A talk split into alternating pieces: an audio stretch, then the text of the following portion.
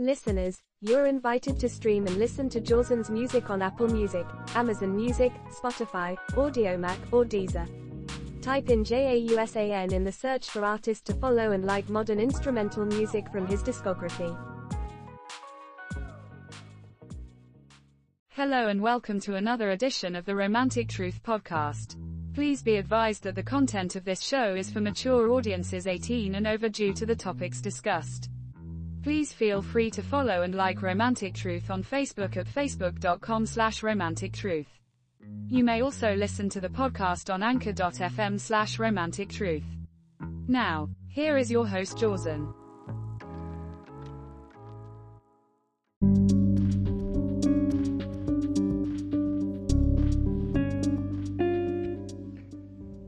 Hi everyone, Jausan with you here, Romantic Truth, Las Vegas. I hope everyone's doing well. Well, we got a pretty good show for you today, and we got a good one for you tomorrow as well.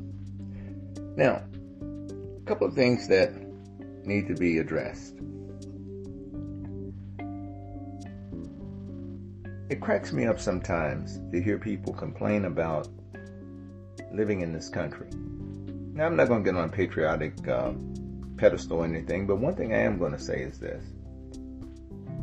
A lot of people were complaining about the way our government works, the way our prison system, all the way down. True enough, it's not even close to being perfect. Let's just face it. However, sometimes we fail to realize how good we have it compared to other nations. I can speak on this because I've been to other countries. You know, it's interesting because the only people I hear complaining are the people who never left the country. The people who have come from other countries here. I don't hear the complaints as much. Unless they're here on a visa and they can't find anybody to marry them or something like that and they're ready to go back home. But outside of that, mm-mm. You know, I was sitting down with a friend of mine, and she's from Nigeria. And we were talking about some of the dynamics. And she was talking about how hard, how hard it was in her country in order to make it. I tried to get her on the show, but she didn't have time. She's getting ready to go back to Houston. But the one thing that I will give her credit for is this. She literally came here with her parents just telling her, go and do the best you can. They weren't able to come here. She was able to come here and go to school. She went on and got her master's degree. She's doing pretty well for herself here. And eventually she will have to go back home because she's in compliance with her visa and she'll probably come back over to the States again. It was amazing to hear how appreciative she was. And she couldn't understand why people complain about something many people in the world wish they had. Student loans, those kind of things. In fact, this lady paid off all of her student loans. Because what she did basically was worked while she was going to school, putting money away. So that by the time she got out, she had enough money at least to make a dent in what she owed, and she paid the rest off from her jobs. Now we sit here and complain about no jobs, low pay, low wages. But as I told you before, when I was going through IT, taking all the classes for college, and going through the MBA program in international business, I could literally count on one hand with three fingers the number of blacks here in America that pursued those fields, the STEMs. A lot of them signed up for IT initially.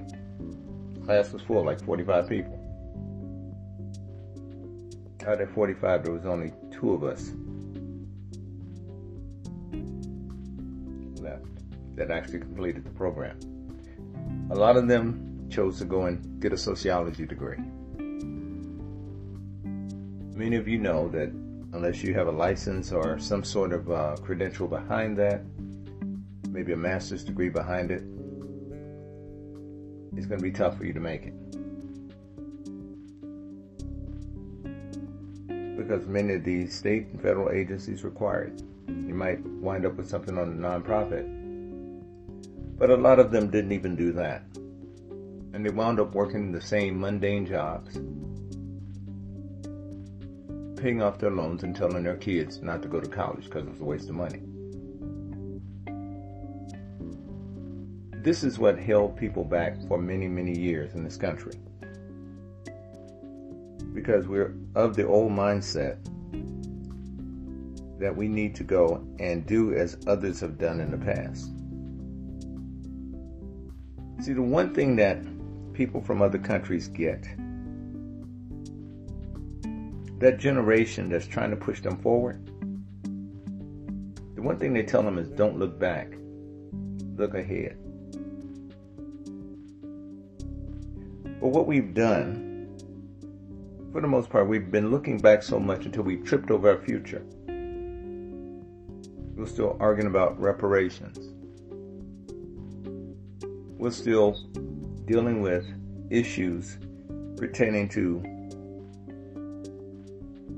police officers and brutality. Yet, some of the very people that are victimized by the police in the African American community don't want their kids to grow up to be officers. They don't want their kids to grow up to be police.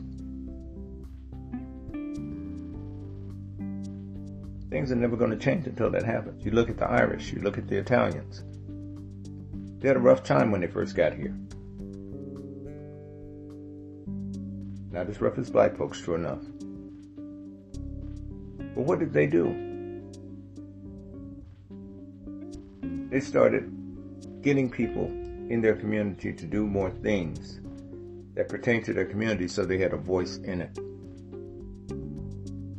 So therefore, they didn't have to worry about being subjugated. You look at the term paddywhack. That term was coined because in New York, when they would go and pick up Irish men that were drunk. We use a lot of terms today and don't really know the meaning of them. As I told you before, the word motherfucker. You notice most black people use that word. I even use it. What, where was the origin of it? Well, in the late 1800s, well, mid 1800s, they would not allow slaves to be brought into the United States anymore. England started it off and the U.S. followed. Brazil came on later. And so what happened, you had a finite number of slaves in America. Being that there were no more imports, many of the plantations and the slave owners had some of them inbred. These people had no choice. Well, they had the choice of dying if they didn't do it, or being abused even more.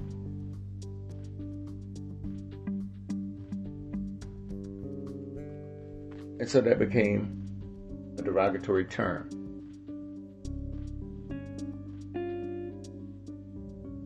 Young people sleeping with their parents. Just to increase the numbers of slaves that could work the fields. Now, this became a real issue when it came down to the cotton gin. Oh, yeah, we see that nice little pristine picture of the cotton gin itself. But that's just the top of it. That is the part that goes up in the top portion of the barn. Down below, someone had to run it and it was usually a beast of burden such as a mule or donkey, or even a slave, or several slaves. That's the part they leave out. A lot of people think that, oh, well, the cotton gin was created, so therefore labor was much easier for them. No. It increased the demand to pick more cotton. The cotton gin separated the seed, but it still had to be picked. The demand was still there for that. It increased. When we look at terms such as sold down the river, slave owners in places like Missouri, Arkansas, Tennessee, when they wanted to make extra money or lend lease their slaves, they would send them down the Mississippi River to the Mississippi Delta in different places But they can get a higher price for their labor picking cotton. The term knocked up. In many cases, if a young black girl was pregnant, they'd put a smock or a cape over her. Or they'd turn her away from the audience to get people to gather around to see her. And sometimes they would put lard over their bodies, especially if they were sickly. Standing out there in that hot sun naked. And then they'd turn her around and they would see that she's pregnant after they got enough bids. Or take off her smock and what they meant by knocked up, it knocked up the price for that slave because she was pregnant.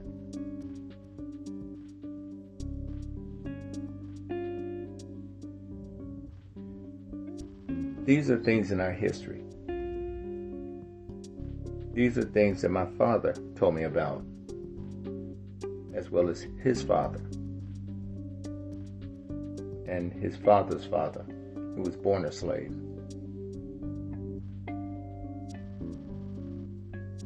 I'm only about two generations away, maybe three. My father was born in 1897. He saw a lot. He was the first person that told me about Tulsa. I was a kid then. I was a little thing. I didn't know anything about it. And the woke generation just found out about it. Folks, some people have been not only woke, but hyper vigilant all their lives. You see, with the Great Migration going north after the Civil War, there are a lot of people that wanted to forget many of those things, those atrocities, those horrible things that happened.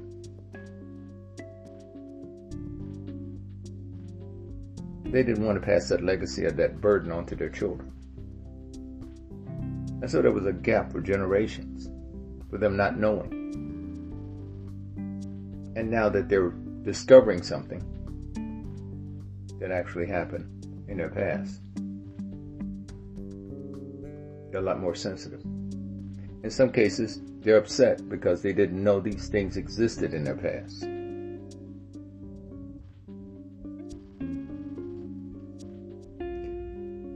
One thing that we have to remember is that if we keep looking back, we're going to always stumble forward. If you look at many of these other people coming here to this country, a lot of them don't even see an EBT card. A lot of them don't even see food stamps. Some don't even see student loans. Because, see, there's a whole different dynamic culturally with them. They help each other despite their differences. We've been so fragmented that If someone tries to do something positive, we try to pull them back. The old analogy of crabs in a barrel.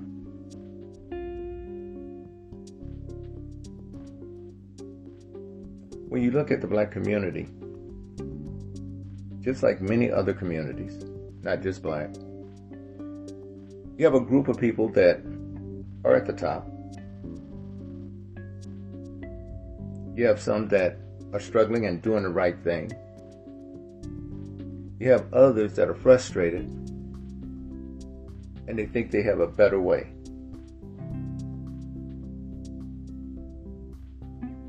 Yet you have others that play by the rules and they still lose. And yet you have this contingent that say, I don't know why you went to school. I don't know why you did this or why you did that it's not going to matter to anything. You're just going to wind up being one of us. It's not going to change.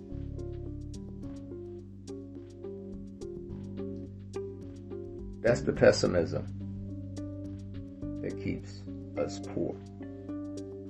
That's the pessimism that keeps us from going forward because we're still looking back and stumbling forward.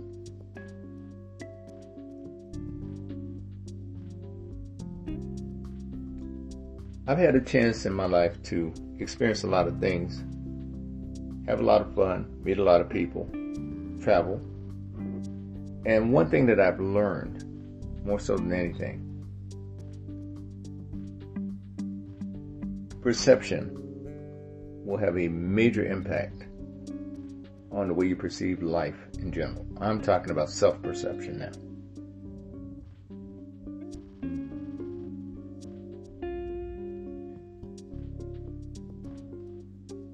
You know, it seems like the common bond is some sort of crisis or struggle. Seems like that's when everybody gets pissed off and everybody get together for a brief moment, despite the strata that they're in financially or religiously or anything else. And then as soon as that crisis is over, everybody scatters.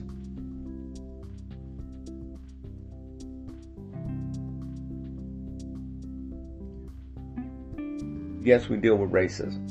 I'm not going to sit here and lie to you and tell you that it doesn't exist. It does.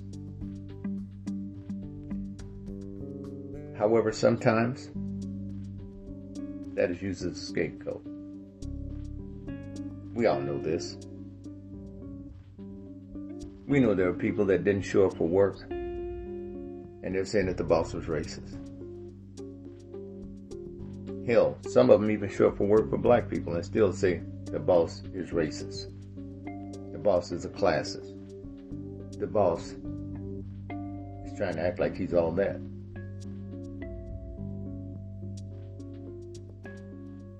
And what happens is this perpetual mindset of victimhood works to our disadvantage. Now, I'm no Republican or no conservative. I'm a moderate. I used to be a liberal Democrat years ago. But I gave that up because I saw where it was going. And where it was going was that you had some handlers in the Democratic Party that would always feed us the whole thing about don't worry, we'll speak for you. You're the oppressed victims and we'll take care of you.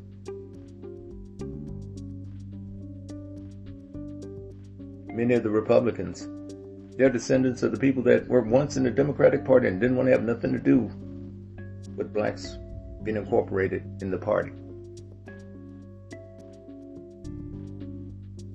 When John F. Kennedy ran for office, he saw the exodus.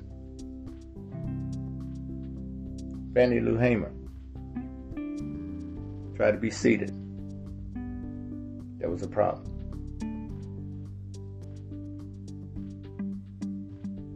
people in Mississippi back in the day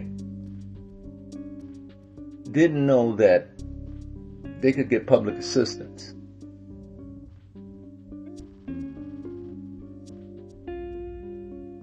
Because it was all based on self reliance. I remember my own family. Nobody in my family was on public assistance.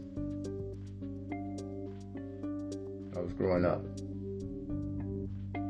It was an embarrassing thing. Because people looked at it, you going to the white man for a handout. While other white folks went to the white man for a handout. It was a sense of pride. However, looking back on it, it was also a sense of ignorance.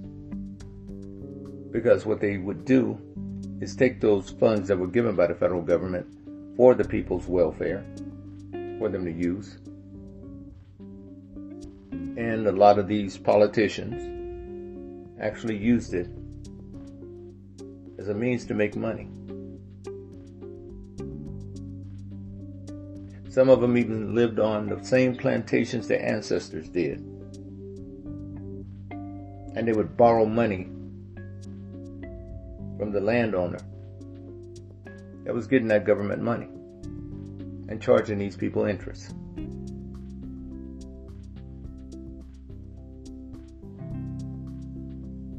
There was a lot of exploitation that took place. Now I'll be one to tell you I have faced racism many times over in my life. Being from Mississippi, even in California, even here in Nevada, even in some countries overseas. So I'm not exempt by no stretch. I'm not immune. But when someone does something positive, and they happen to have the same paint job you do, it doesn't necessarily mean that they're better than you or they're trying to be better than you. They just have a different focus than you. They're not your adversary.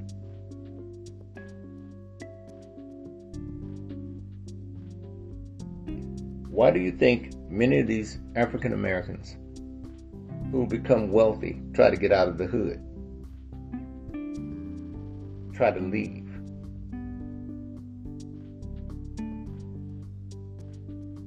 They're doing it because they don't want to be brought down for their efforts to try to better themselves. See, it used to be a time when a black person did something, they had support. I remember as a kid watching on black and white TV, folks, when people like Stevland Morris, Stevie Wonder, was on the Ed Sullivan Show. Or any of the other artists back in the day. Dionne Warwick, when she was young. What we were hoping for was that that black artist did not mess up, did not get the wrong note, did not stumble. They had that much pressure on them. Muhammad Ali, we used to worry about him all the time, thinking that at any point somebody's going to take him out like they did Malcolm or Martin Luther King.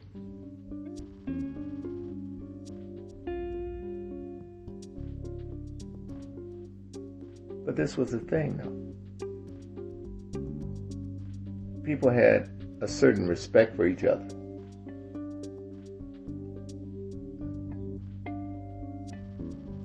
That's when the men were in the household.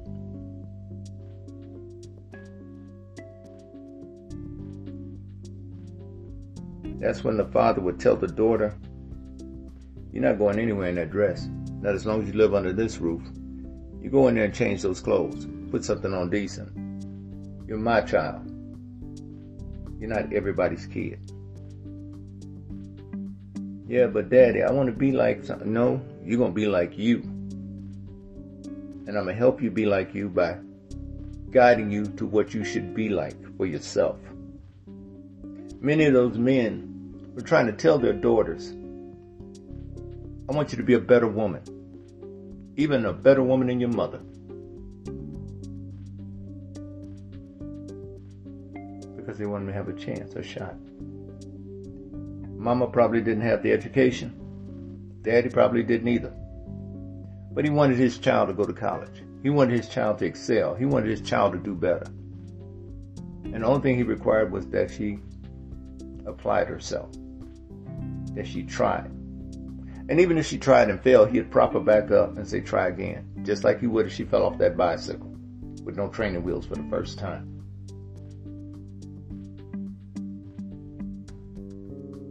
These are the things we need to look at, and that's what's missing in the black community. Camaraderie.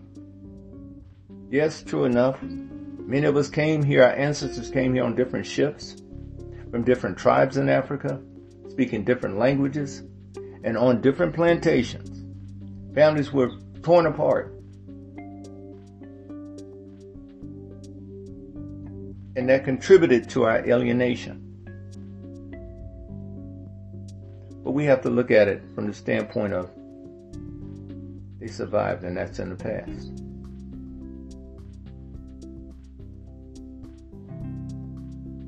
And now we have to make a better future.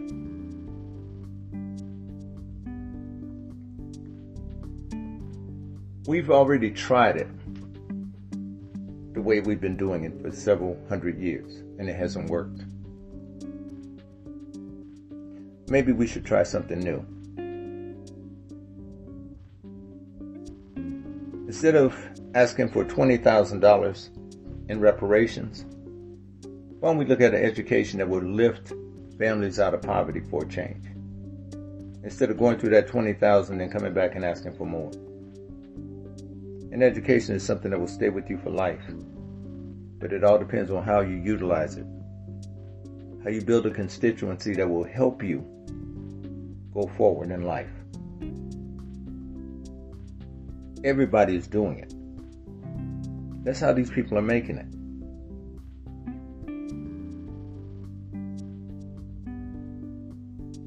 But there are some people that just don't have the will to do it.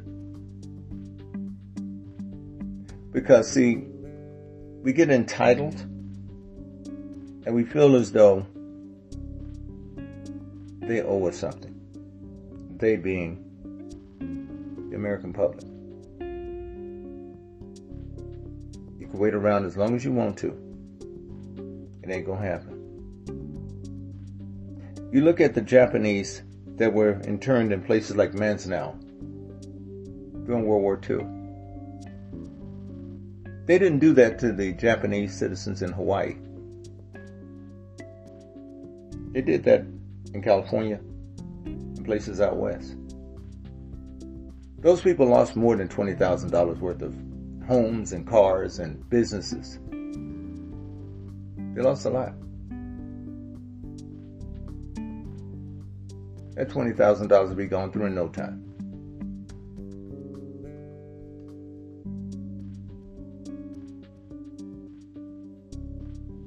you got to remember, it's a small number compared to the larger number of African Americans. Was it 42 million? I think it's 40.1 now because we had a decline in the birth rate recently.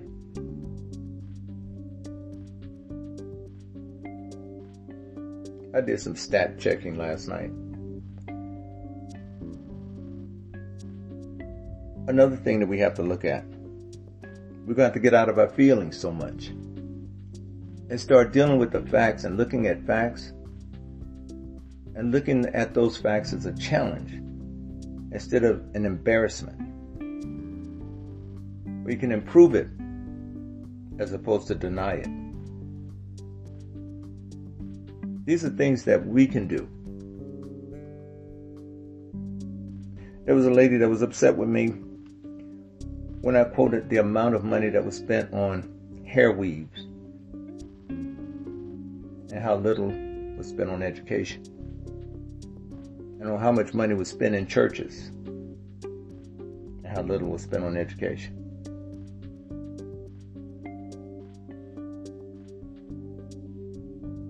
Because we have always been these people that were brought up to always try to see if we could make mainstream society appreciate us. we got to look at the role of the church in the community. What was the primary role? The primary role was this it was a place where you could go and voice your opinions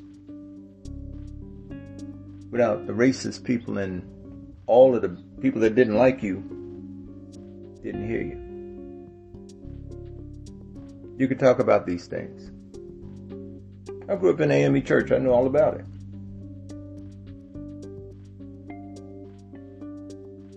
They ostracized Obama about Jeremiah Wright. What he was doing was expressing some of the frustrations that were in the black community, still there.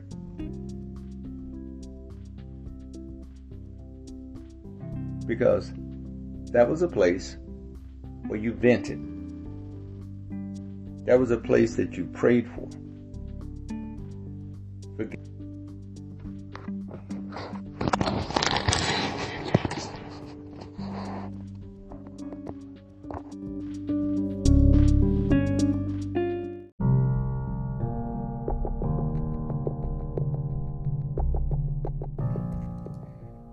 everyone, Jausan with you here, Romantic Truth Las Vegas. I hope everything's going well. We're going to talk about a subject that's going to be kind of touchy today in regards to your relationship and your partner's family. This is going to be something that may be a little bit uh, controversial and it might ruffle a few feathers, but we do need to talk about it in particular. Reason being, this show deals with pretty much everything that deals with relationships now, here is the problem that um, we're going to be addressing today, several of them. The role of family members, of course, in a relationship, and also the one thing I want to talk about in the beginning that's going to really um, address something that we need to talk about here, and that is those men, 40 and up, who are dating women who are grandmothers. Yes, we're going there. A lot of you guys are meeting women who are grandmothers, they have grown children, and their grown children have children. And with that, they work together. In other words, they love their family members and they're doing anything for them. And what a lot of women have uh, written in about in particular is some of the difficulties they're having with that dynamic when it comes to the family.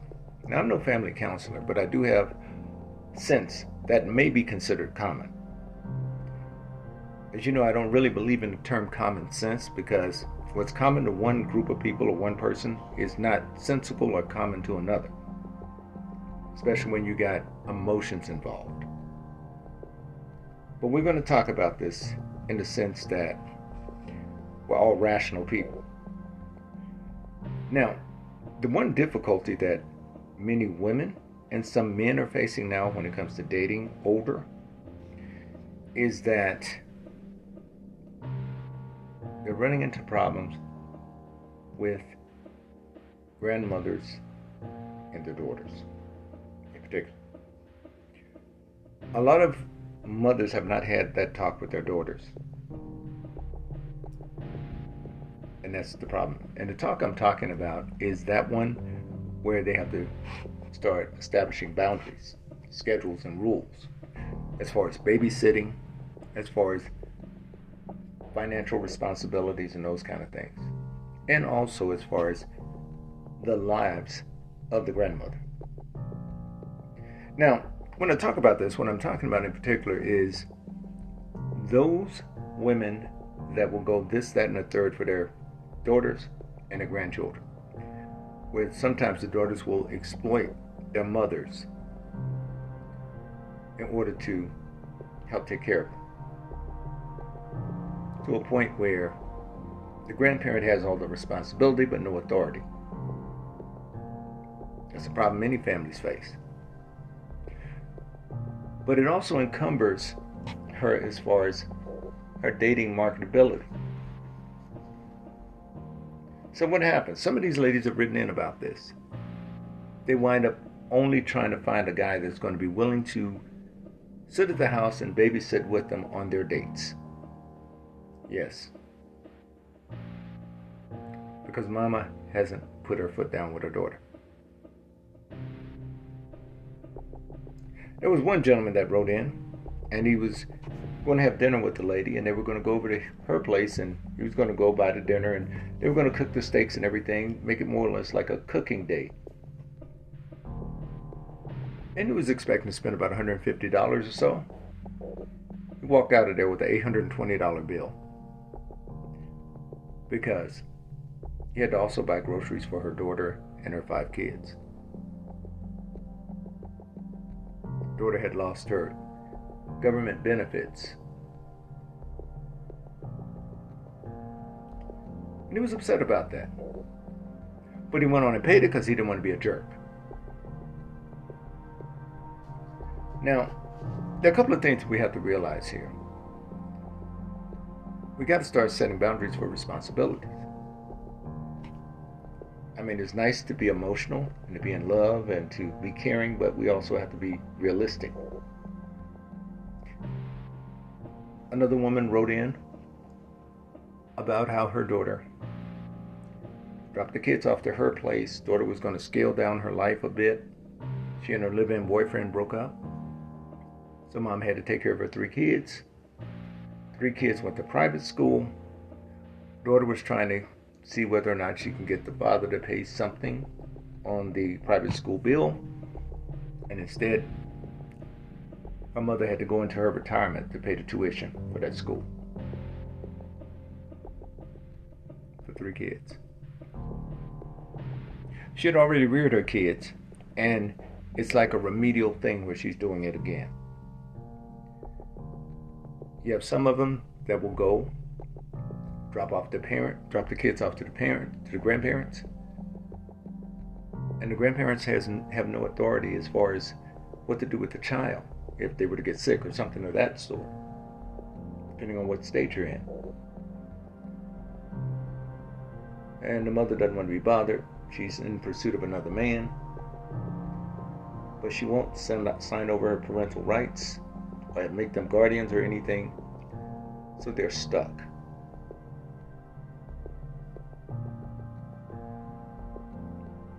So you have to deal with that dynamic sometimes as well.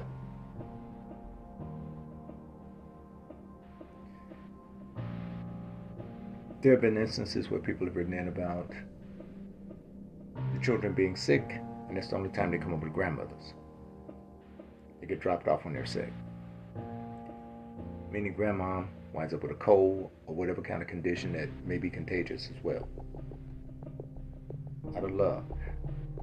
And ladies, what this means is that men see when you're being exploited by your kids, but they don't say anything. A lot of times they'll just go in and let it flow. But you wonder why these guys leave. They leave because they're not going to get used like you are. You're getting used through the color of love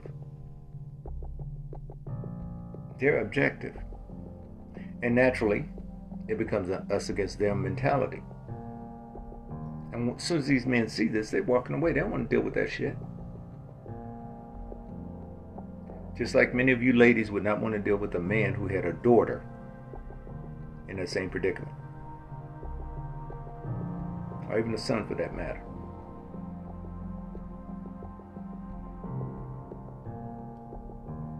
Another factor that comes up that women don't talk about. But some of you have written in about it anonymously about how you have reared your grown child, you're rearing their grandkids, and you're looking at the fact that your kid is damn near 40 and they fucked off their lives having kids and didn't go back to school, and now all of a sudden they want to go back to college. And meanwhile, you're having to cover school clothes, you're having to cover all these other things. Baby daddy's not paying child support. You're having to feed the kids. And you're praying that she doesn't find someone else and fucks around and gets pregnant again. Another mouth to feed. And as soon as those kids become adult age, they probably don't come to visit. Don't want to have much to do with you. And then you have to deal with your own daughter trying to get you put in a rest home or nursing home. Because what they want to do is exploit the use of you while you're still viable. But when they feel as though they're going to take on the burden of liability of your illness, your sickness, now all of a sudden they want to put you away. You're too much of a liability for them. They wanted you to take care of them and take care of everything associated with them. But when it comes down to them taking care of you, they just want to go and put you in a facility. In some cases, just to take the assets that you may have, such as the house or the retirement fund that you have or money set aside. And many of you mothers don't want to face that reality. Blinded by love. And yet you wonder why these men won't touch you with a 10 foot pole. And those who do, that 10 feet is their dick, and that's it.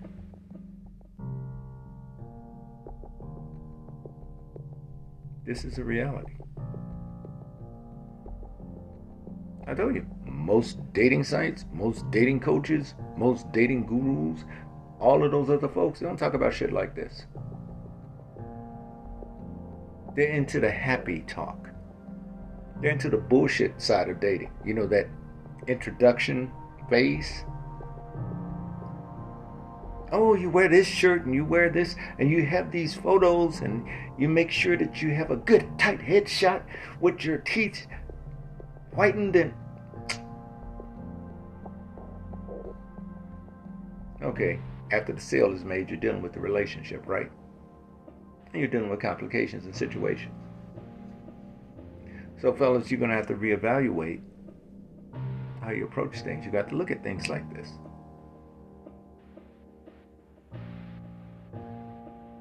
This is an incentive for a lot of men to wind up dating younger women. This is why a lot of them do.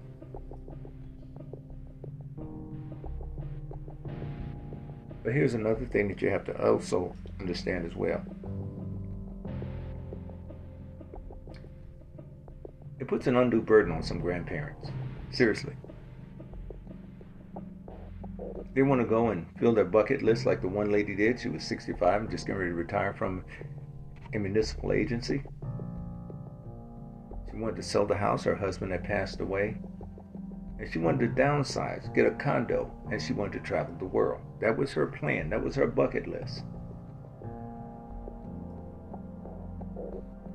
Daughter been in a nine year relationship. In her early 40s. Man never thought enough to marry her. Kicked her out of his place quit his job so he didn't have to pay child support.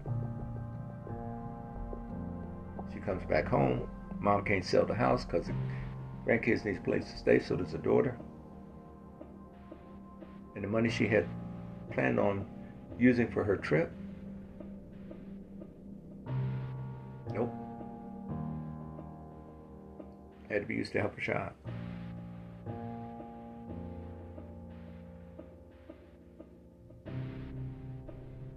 and it's grave disappointment. Because this particular lady who wrote in stayed in a marriage that was broken. Three years in, she realized it was broken. And she stayed in it for the sake of her children. All those years. The abuse, the cheating, the neglect, the counseling. She toughed it out. then when he passed away, she felt liberated. But she wasn't because she still had that burden. I know we don't like to look at it that way, but this is the way it is. You know, years ago, I had a friend that lived in Carson, California. And he had a 19 year old daughter. And she had two kids, two different men. She had been living with one guy, and while she was living with the guy, the guy cheated on her, and so she went on and got pregnant by another guy. And so the guy that she was living with kicked her out. She went to the other guy. The other guy didn't want to have nothing to do with her. And she was talking about coming back home. Well, my friend said, You can come back home, but there are conditions. And of course, he and his wife got into odds because the wife was like, No, my daughter can come back and stay as long as she wants to with the kids, blah, blah, blah. Well, things went well for the first couple of years. Then she started old habits again. Going out there hanging out, letting the grandparents take care of the kids. She fucked around and got pregnant a third time. Mom was still the advocate. No, she stays with us. Grandbaby stays with us. Guys started coming over and they started having altercations. She was still saying, stays with us. And finally, my friend had enough. He went on and divorced her. He said, We're going to sell the damn house. You go on your way. And if you want to take care of her on your own, you can. I'm not doing it. I'm done. I've given all the opportunities and chances. And the interesting thing was, his son had more kids than she did by the same woman. And he never came back home for anything, never asked for anything. That was because he made wiser choices than the daughter did. Your life choice will dictate your lifestyle. Now, the other thing that we have to keep in mind with this, and it's hard, I know it is for some of you to have that conversation, but some of you may need to and say, hey, look, um, we got to lay some ground rules. First of all, you don't drop the kids off. Call and ask me. And then I will make an arrangement to schedule it where I won't have any problem taking care of. Next day, I will request to take the kids. And what you're doing in that way is you want to see them as a grandparent. You don't want to alienate them. But you want to have a structure where you can really spend good time with them, quality time. Next thing, it's going to be a cyclical thing, there should be a schedule.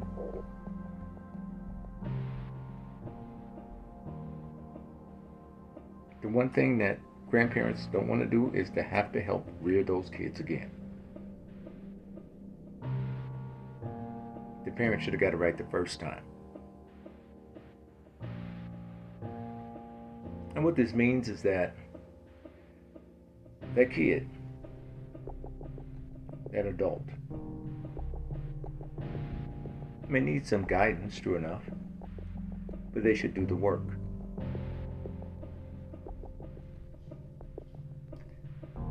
It's not your responsibility as a grandparent to take on rearing those children again. Now, true enough, there's some parents that are faced with a situation where they have an irresponsible daughter or son, and they take the reins and they have to do it. But check with the laws in your state to see if you can get guardianship. If needs need be, talk to your attorney. Just don't take it from me. Talk to your attorney, your lawyer in your area that specializes in family law. In a lot of states, grandparents don't have that many rights. See, one thing you want to avoid is taking on the liability and then go through that the motions of getting things together. And then when you've done that, then they're saying you're too old, you're a burden. Now let me put your ass in a nursing home. That's what happened to a lot of the people that went to nursing home when my mom was. Kids had used them.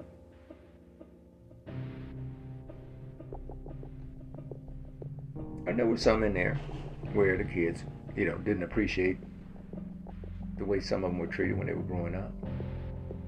But there were a lot in there that did the right thing by their kids and didn't get the right thing done by them.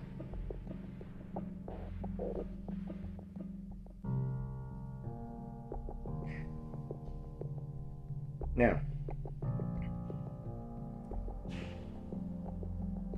with this, sometimes kids will also try to control assets, meaning that they don't really want mama getting with a man. He may be entitled to something that they might miss out on. They want to get their assets. So these are things you got to think about. And you got to be wise about it and get your feelings out of it and get your logic into it. Because many of you are at a point in your lives where, hell, if you're 60, like I'm 61, I only got a few years left. I can start counting the years now before I die. So it's a lot of shit I wanted to do still. But I've done all the major shit I wanted to do. That's been done. That was done in my youth. So now I'm trying to do the things that will preoccupy me and keep my mind off of the inevitable. That's the way it goes. And so, with that, all that stress and bullshit, when I was younger, I could take it. As an older man, hmm, got no time for it. Because it's stressful now, knowing that I got a target on my back, not from anybody, but from life.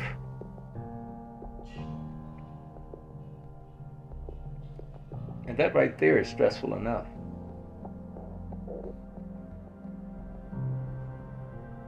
And so, therefore, we have to look at some things very, very candidly. And so, you might have to have that talk with your kids and explain to them okay, if, if I'm taking care of them um, and they're going to private school, for instance, you're going to pay the tuition. I'm on a fixed income. I can't pay that tuition. Or else they're going to have to go to public school. You cannot maintain their lifestyle for them. You're going to be on a fixed income. They're still working. They can make more money than you can in their existence because they have more time and they haven't probably peaked in their career yet. You've already done so. Why do you think so many people who retire, the first thing they try to do is to reduce as much overhead as possible? Because they're knowing that they're going to go into a lower income bracket when they retire. And that money that they put away, they're going to go through that shit very quickly. Because you're going to spend it when you retire faster than you earned it when you were working. Because the dollar is not going to have the same value.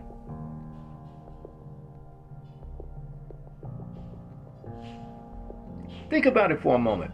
Only a few decades ago, there weren't that many billionaires and millionaires.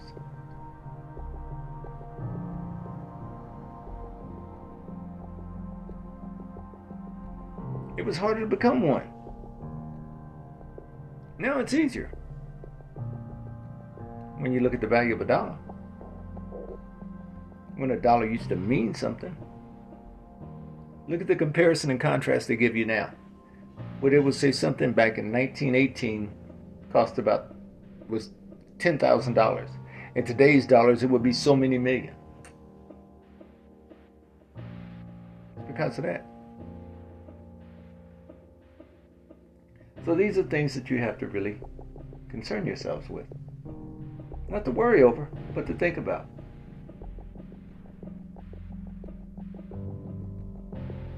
Because, see, the whole thing is if you get to a point of allowing your emotional enthusiasm to put you in a compromising situation, it's going to leave you exploited if you're not careful. I'm not saying being an adversary against your kids or anything like that, but be mindful. Just be mindful and aware.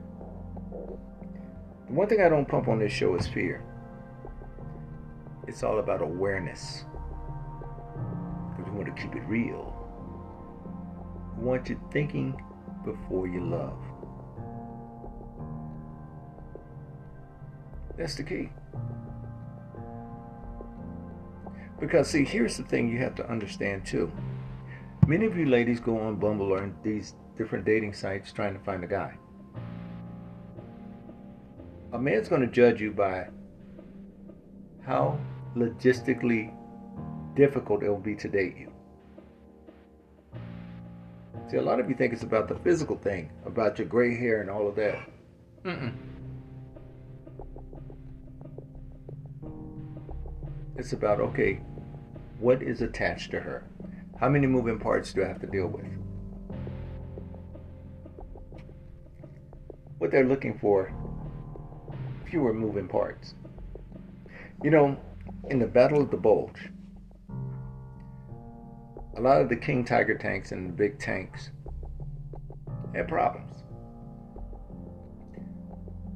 BMW made their dri- drivetrain.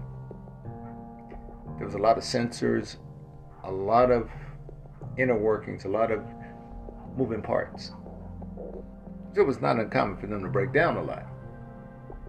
Not that BMW weren't great engineers, but for the environment, didn't work out so well. Well, the Sherman tanks were a little bit more simpler. True enough, they were smaller and a lot more vulnerable, but they were more reliable and easier to fix. Ladies, the women that are more appealing to the men are the Sherman tanks, the practical women. You know, just like you go for the practical guy after you've gone for the more complex guy and he's broken down on you like that King Tiger tank did. That's what we're dealing with.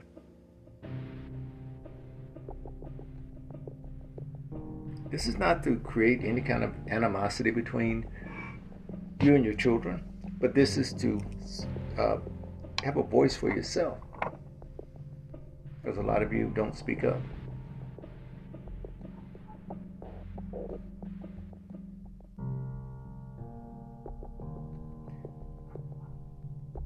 I remember I dated a woman one time, and uh, she had two grandbabies. And her daughter would just come over to the house, honk the horn. The kids would get out, and they would come in. And I remember her complaining about, I wish she would let me know. We had eaten out.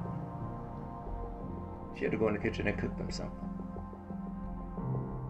I offered, I said, hey, you know, I'll go get them. And She said, no, no, it's my responsibility.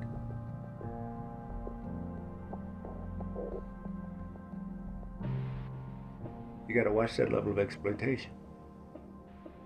Now, I know some parents want to help their daughters with child care because it's expensive. In the state of New Mexico, it actually costs more for child care than it would be for you to go and graduate from college. Say it. That's the way it is. But see, it all depends on your life choices. That's the key.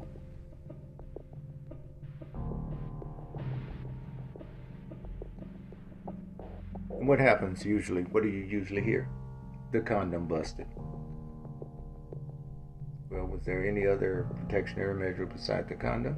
An IUD? Was on birth control as well? The biggest setback a man could have is to have a child that he's not ready to take care of. For you ladies, you already know that for yourselves. But if you don't have any aspirations and you were planning on the man to take care of everything, oh, it's right down your alley. Because you can always shame him into, you're the man. Man up. Be responsible. How the hell are you going to tell somebody to be responsible? That was irresponsible when he put his dick in you.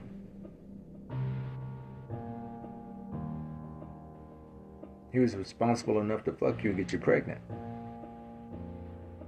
And what does that say about your responsibility?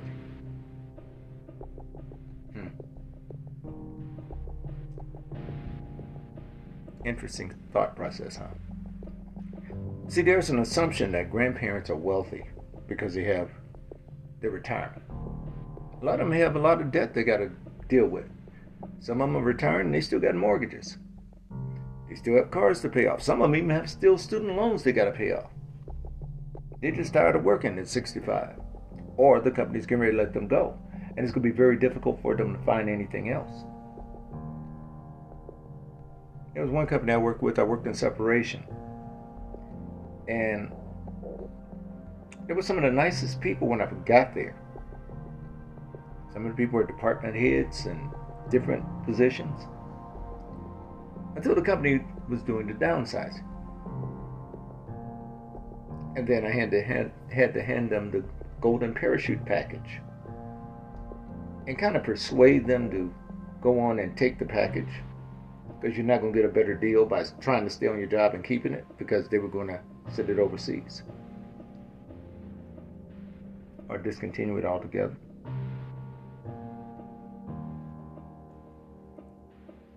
If I had a tape recorder of some of the names I was called in that building,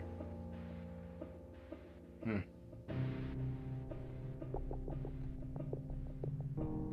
I'm just glad security was there so many times. And I hear these people talk about they worked there for 20 years, 30 years. Cradle to the grave people thinking that the company was going to take care of them all that time.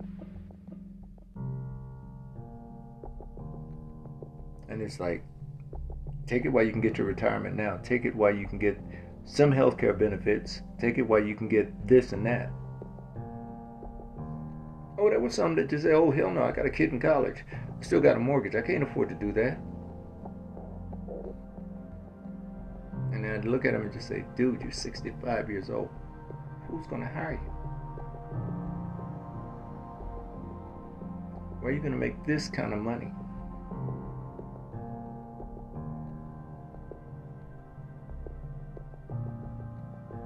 Because we got to face something. See, we bullshit ourselves about age. A lot of corporations don't. Too much of a liability. So we got to be realistic about it.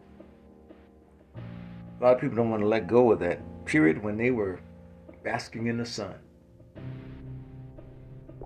But you have to. Now, I know a lot of you probably don't agree with me on things.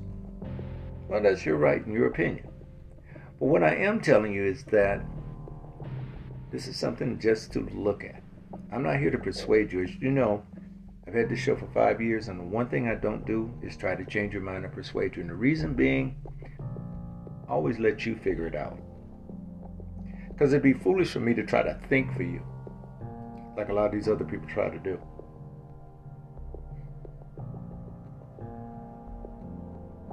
You have the information. It all depends on what you're going to do with it.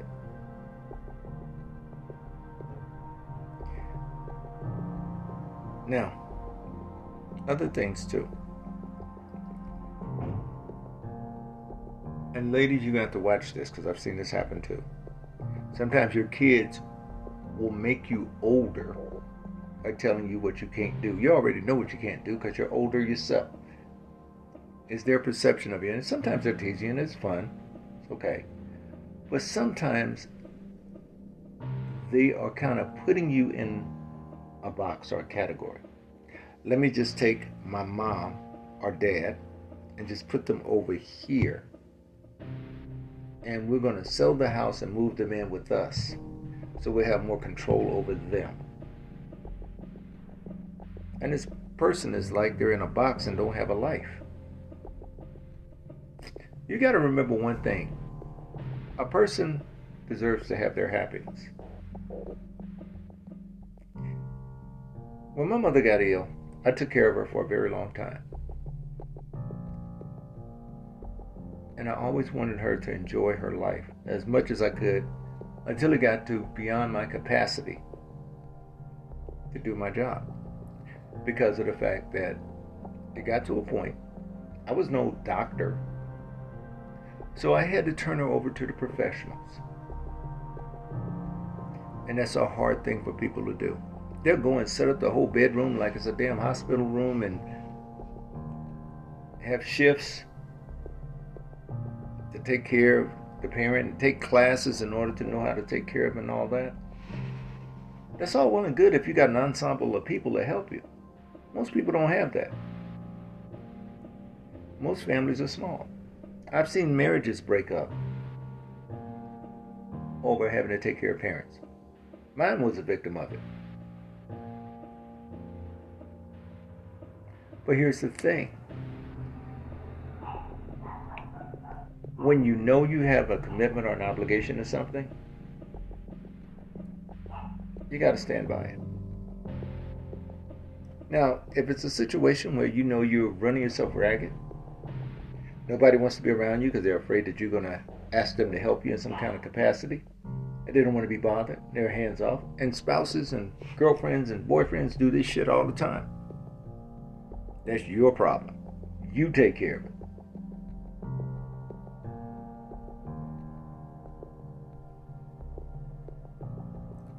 It's not worth the effort to have those people in your lives. You can struggle by yourself. You can get told it's your burden by yourself. You could tell yourself that shit. that means that that person is there for the benefit of being with you, not for the liability of being with you.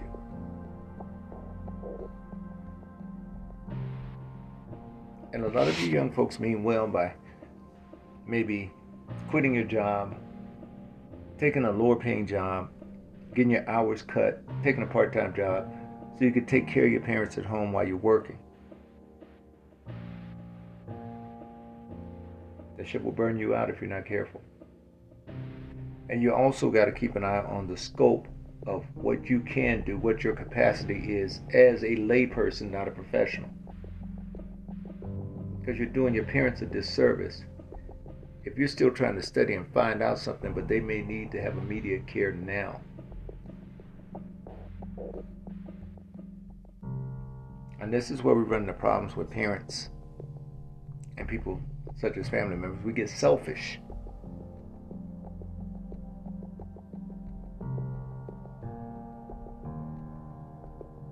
And there's another selfish act we do. You know that funeral we spent all that money on to parade around? It's all about us. Oh, yeah, we're acknowledging the person that passed away, but I want you to think about one thing. That person that's in that casket is not going to enjoy one moment of that celebration. It's all for the living. That big show. The sweaty pastor up there, the people that are going up there to the podium lying about how great that person was, everybody's lying about how well they're going into heaven. Or when people are dressed to the nines, first time they ever been in a limousine was the family car. Want to be seen. And then they make this dumbass statements. Oh, that funeral was beautiful. How the fuck was it beautiful? Yeah, the show was beautiful. But the person is dead.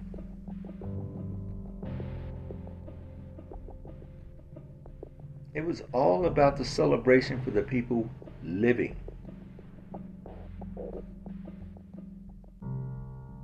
Just like a wedding.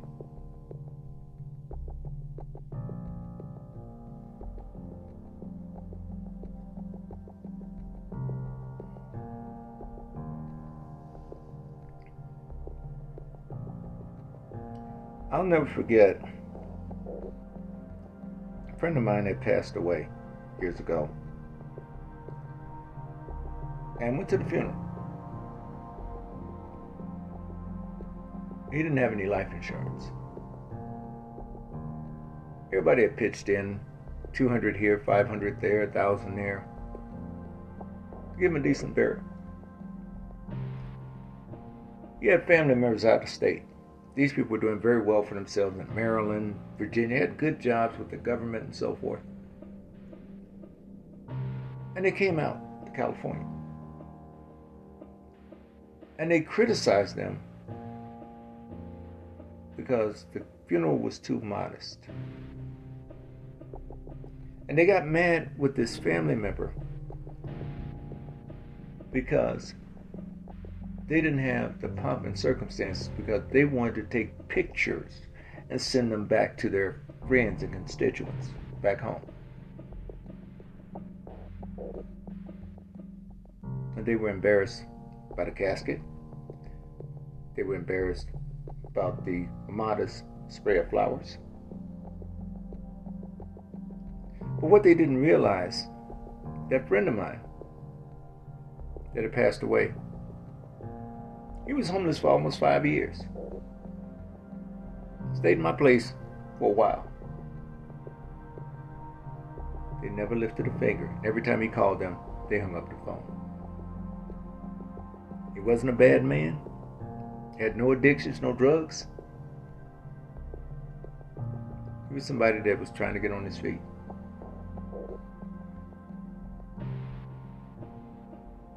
I never forget he told me, he said, Man, I'm only be here six weeks at the max. He says, If I'm here longer than that, please kick me out. Because I don't want to be dependent. He was out in three weeks.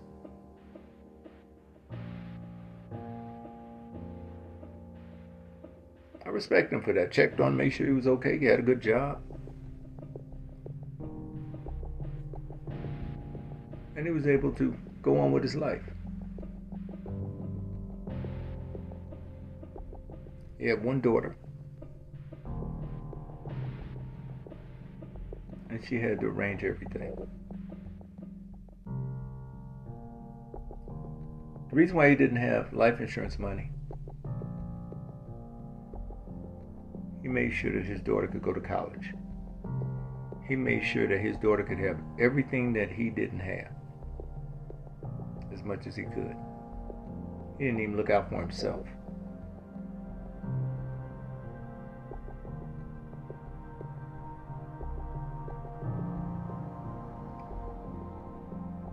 You don't find sacrifices like that too often now, where people do things like that for other people. Now, a lot of people feel as though they're entitled for you to do things for them. They don't say thank you. They tell you that's not enough.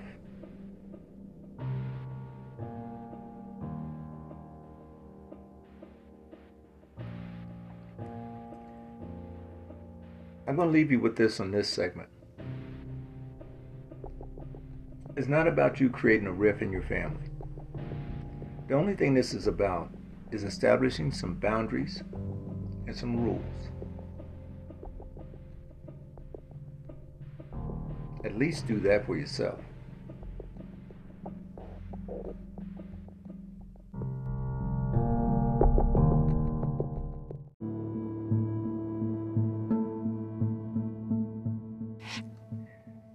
All right, now we're going to talk about another aspect that you may face as someone dating someone when it comes to their family. You may find that you found a nice person. However, that person can never make a decision for themselves. The family makes the decision for them. They defer to the family on every aspect of their lives and development. And the reason why some do this is because they lose confidence in their own judgment. Now, this could be brought about, for instance, if they had made some poor choices and partners in the past, and the family had to help them out in some kind of way. Then that person may be under perpetual umbrella of suspicion. Therefore, anything that this person does is questioned. They may not feel as though this person is adequate enough in their decision making skills in order to think for themselves. Family may believe that. And so, this person has self doubt fostered in their understanding of what's going on when it comes down to them making a decision to be with someone. In other words, it's a bad idea for me to think for myself. Let me get affirmation from my family members. Then I'll make a choice. Oh, they don't like my boyfriend? Well, we got to end the relationship. And it could very well be it's not your boyfriend that they don't like. it's the decisions you've made in the past that they don't trust, so therefore it reflects on their appreciation of you when it comes down to the decisions you make. It's more of an indictment, really, of you, complemented by their opinion of the way you make decisions. Now, hear me out. There's one thing that I want to um, express here. When they get to a point where they've already questioned your judgment and they're treating you as if you can't really think for yourself. What they're actually doing is assuming control. So, if you're only going by their judgment, they may say you'll come out better just being by yourself. How many times have you heard people say that, ladies? How many of your girlfriends have said that to you? When you have a potentially good relationship in development, and that other one, other friend of yours, or even family member in some, member in some cases, may not. Trying to pass the pessimism. Just like the winos would pass a bottle of wine to each other.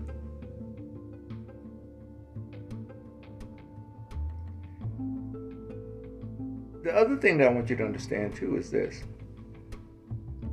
As a person that would meet someone that has this kind of dynamic in their family, you would be wise to question whether or not it'd be a good choice to even be with that person in a relationship. Because what happens when their brain, meaning the family, is not there to think for them? They may not have enough confidence in your judgment. And they may put you in the same category as they think of themselves.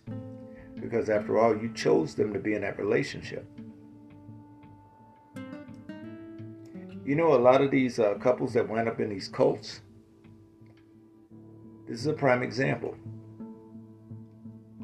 Both of them have self doubt, and they look for an answer from someone else.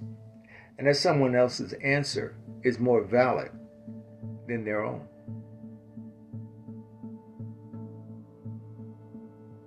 So, this would mean that you would be in a relationship with this person, but you'd be subservient to the family and their opinion.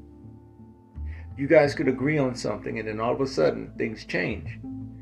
You're not aware of this change. You're wondering, well, where the hell did that come from? How did, how did this change? It's because of family member had influence over that partner of yours. And the last thing you do is get in a tug of war, because two things are going to happen usually.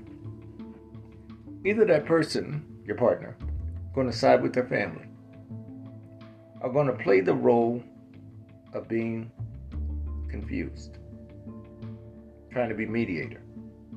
And the reason why they do this is to actually nullify their responsibility in making a choice.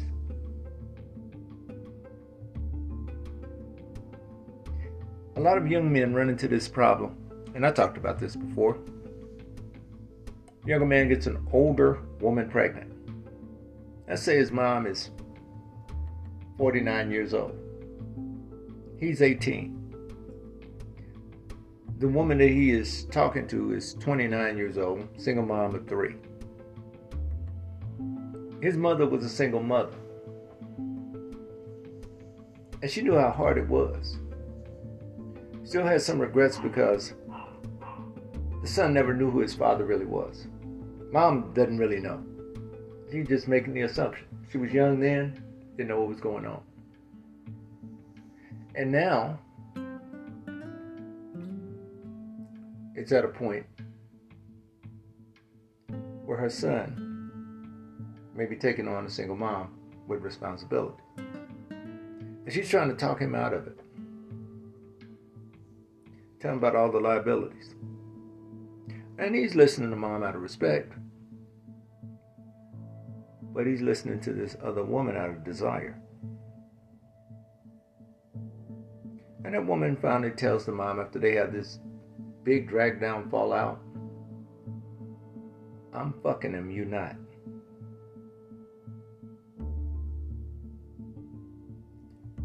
He'll probably remain silent.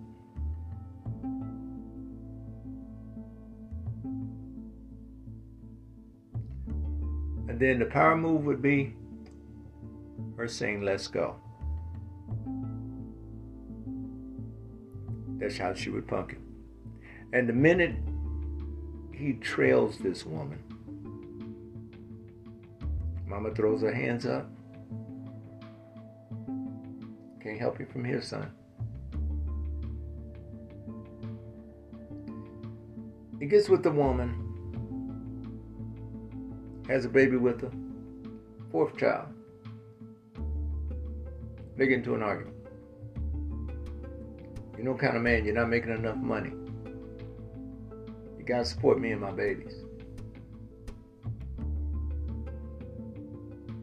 Comes home to bellyache to his mama about the whole thing. Mom passively listens, but she's really not giving any input because she's still pissed about the choice, the betrayal. And he's listening. I mean, he's telling her, and she's listening. She gives him marginal feedback.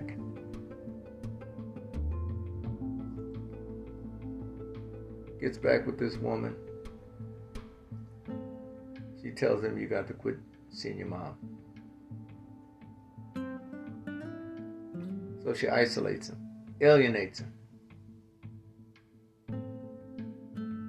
He comes back to his mom to see his mom only when she's sick.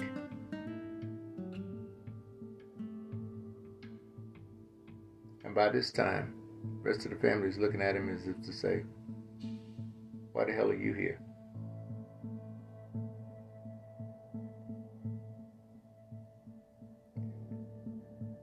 His baby mama's lost confidence in him. She's ready now to move on. She's been living with him for a while. Nothing has progressed going forward. She gets with another man that she thinks is the meal ticket for her. She leaves him paying child support. He wants to see his kids. She makes it difficult. He pays his child support.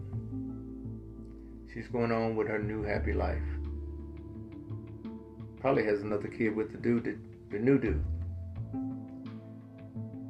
And as she does so, the last kid she has has a lower priority over the newest one. I've seen that happen personally.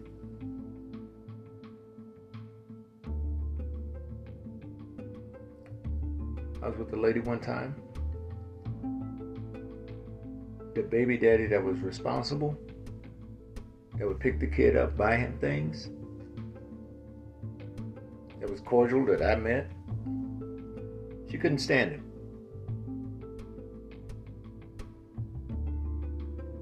The kid that she gave special treatment to, the child of the thug that was locked up, that never had a job and lived off of her and used her. That's where her heart was. And that kid got treated better than the rest. And then she would get mad at the at the responsible father because he would take care of his kid. And she would always tell him, "No, don't buy anything for our child if you're not buying it for our children." He's like, "Whoa, wait a minute." Mm-mm. So he did the next wisest thing. Kid would come over to visit, all of the shit that he bought for him was at his house with his new woman.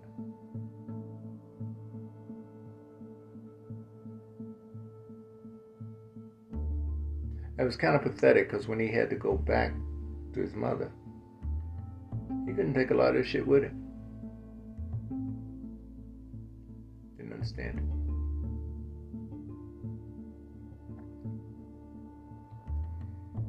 Family dynamic is something else, folks. And men, I will tell you, if you got to make a choice between a woman or your mother, choose your mother. Tell her, fuck the mama's boy shit. The women that are going to get your ass triggered on that masculinity thing, understand that's the way she's going to treat you for the rest of your relationship. She's going to always treat you as if you're inadequate or less than.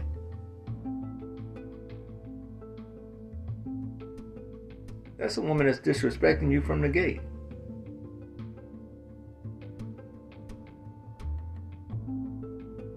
And here's the thing you got to ask yourself Are you calling me a mama's boy, but why the fuck are you with this mama's boy? Apparently, you like mama's boys. Maybe you should try that question.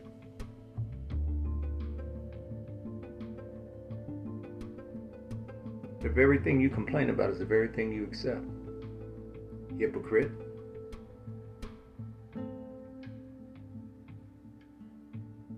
So what does that tell you, fellas? You can't take her seriously anyway.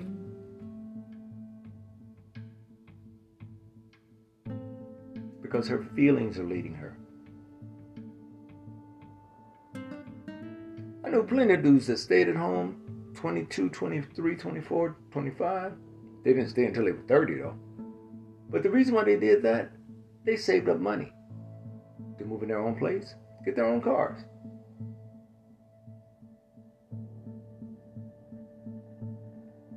Women didn't condemn them for that.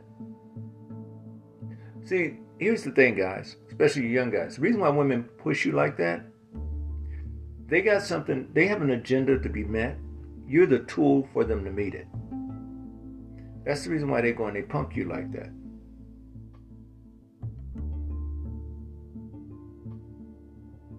It's about a lifestyle that they want. They don't give a fuck about you.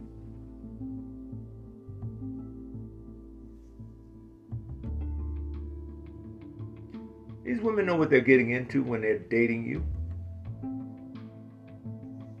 The problem is you have some that are so emotionally damaged and insecure and feel as though they have to control something because they couldn't control some of the shit that happened to them in their lives. That they feel as though they got to be in charge. I remember I met one lady that was like that. We were thinking about going out. And she goes and she says, Well, you know, back in ancient times, women ruled everything. I said, Yeah, but there's only one caveat that you're leaving out. I said, A lot of the women were left in charge because the men were gone for battle. So they had a lot of power when the men were away. But Bedouin society and many other societies had that same shit.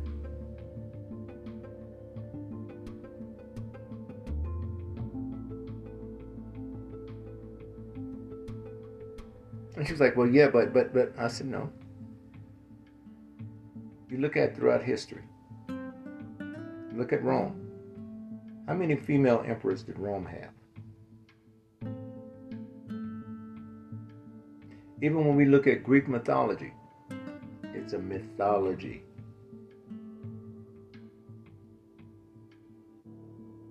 Not a reality.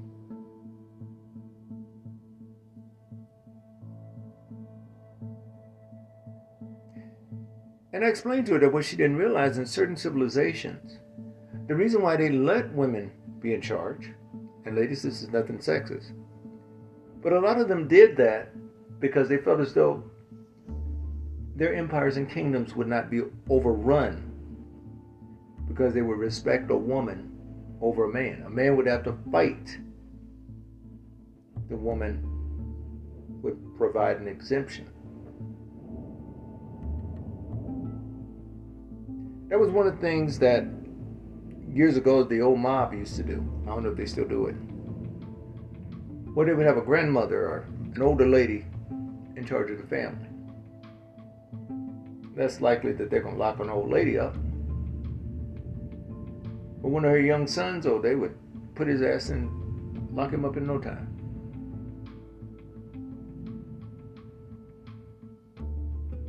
But see what we try to do.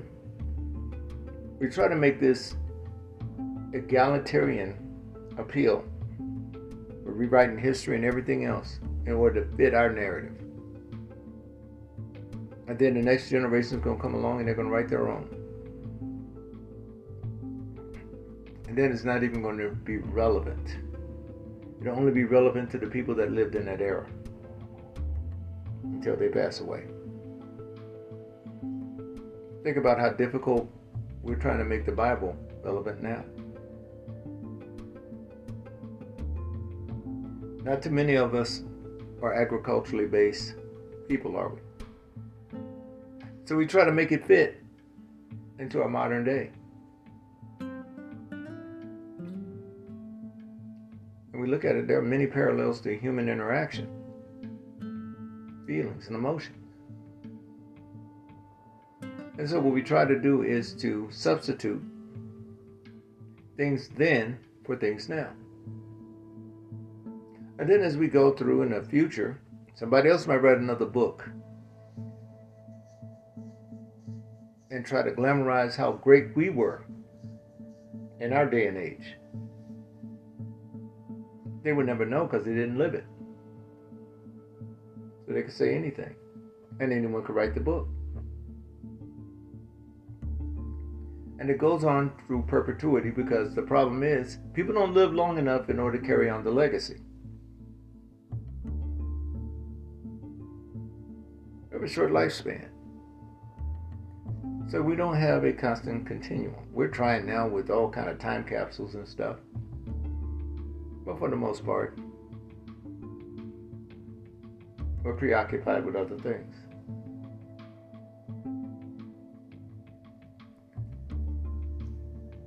But here's what I want to get to, more so than anything here. You're going to have to really assess whether or not that'll be a suitable relationship for you if you're dealing with a partner that's easily persuaded or governed by their parents. In many cultures, yes, the family has the last word, especially if it's through tradition, culture, or religiously based. Arranged marriages, that kind of shit. But you got to remember, you're being used as a vehicle for the family's agenda in that kind of situation, whether you like it or not.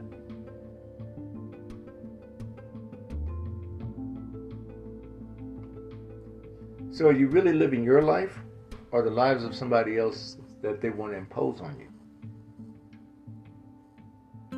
Well, that's a fucked up thing.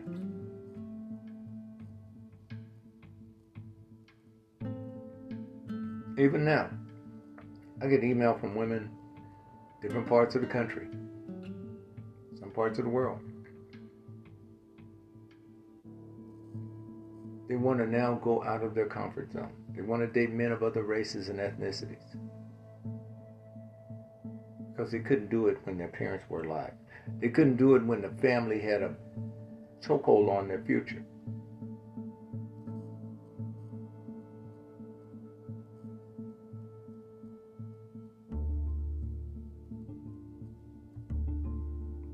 This one lady wrote in. First time she had black dick and was talking about it just like she was trying to sell a brand new car. Sound like a damn black dick commercial.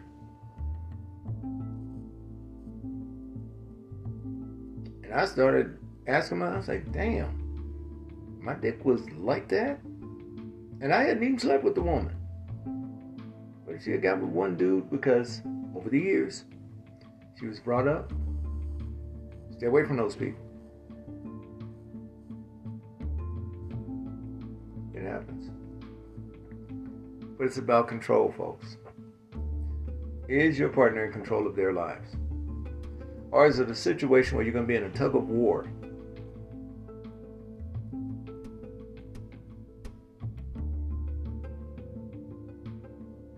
Love shouldn't hurt. It should not hurt at all, not one bit.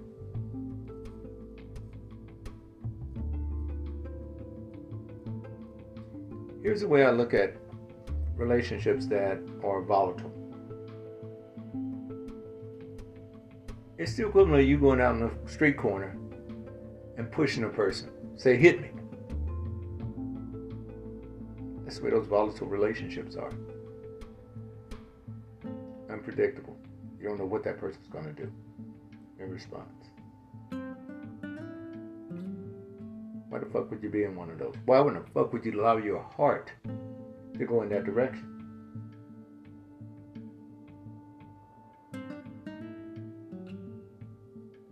Yeah, you get mad and you want to whoop somebody's ass and all that stuff, but you know what? If that person's gotten that kind of response out of you, maybe you shouldn't be with them. Why don't you try to about it? Oh, we've been together so long. That don't mean shit. Problem's still there. Don't equate time with healing. Time is just time. Time doesn't give a fuck about you, doesn't give a fuck about your feelings. It's the work you do on yourself. It's the healing that you do. Time doesn't do shit. Even if you were to die, and let's say miraculously you come back in the afterlife 5,000 years later, time's gonna be sitting there reading a newspaper looking at, oh, nice seeing you again. Not gonna give a shit. Oh, yeah, you can stand in line over there. Yeah, you'll be dying in about 10 years, 100 years, or whatever. 10 years, yeah, right. That's what you're dealing with.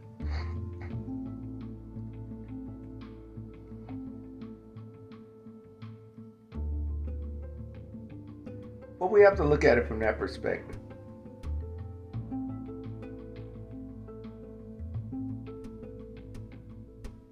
And one other thing, too, folks. This influence is not just with family, it could be with friends.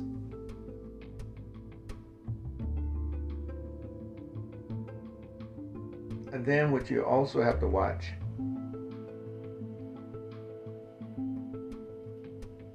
how dates and everything are arranged around family events. Gets to a point where every date you go on with this person, you happen to go to one of their family events. That's your date. That shit gets old. You gotta diversify. Gotta take your time. The one thing that I enjoyed about the 30 plus years I was out there on the dating scene, got a chance to meet all kind of women. Different ethnicities, different nationalities, different foods, different languages, different cultures. But guess what we're the same? The human dynamic, the way people interacted. And for those of you guys who ask, is one woman's type of pussy different than another? They're all the same. They're all the same. They all feel the same. Feels good too, let me tell you. Really does. So, there's no difference between sleeping with a Chinese woman and sleeping with a woman from Africa and sleeping with one from South America.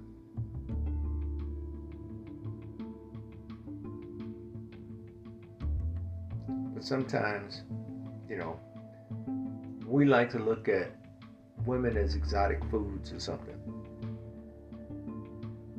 Don't put yourself through it. It'll save you the, the hassle. Now, the other thing too is this.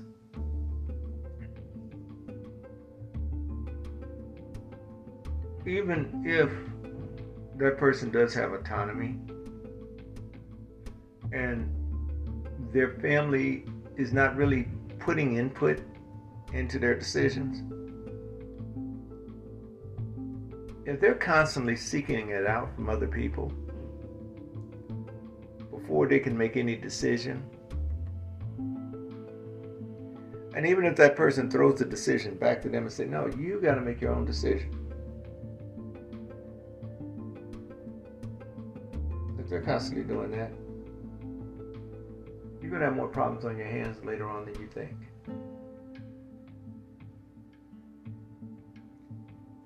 An insecure and indecisive person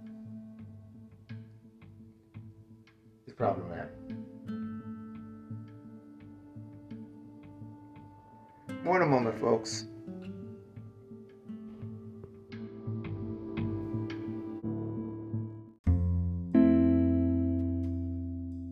We at Romantic Truth appreciate your listenership. Listeners, you're invited to stream and listen to Jausan's music on Apple Music, Amazon Music, Spotify, Audiomack, or Deezer.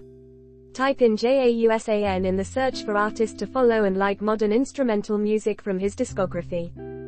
The views and opinions expressed on this podcast are those solely of the host and are not condoned or endorsed by Romantic Truth, Anchor, or any of its affiliates. The advice given herein is the expressed opinion of the host and not to be used for legal, marital, or family counseling, or for professional practice purposes. In the event for professional assistance, please contact the local licensed professional family counselor, marriage counselor, or social services professional in your region. If you need someone to talk to in regards to help, you may contact the National Suicide Prevention Lifeline at 800 273 8255, available 24 hours. All correspondences read on the show have been pre-screened and pre-approved by the submitter to be aired on the show.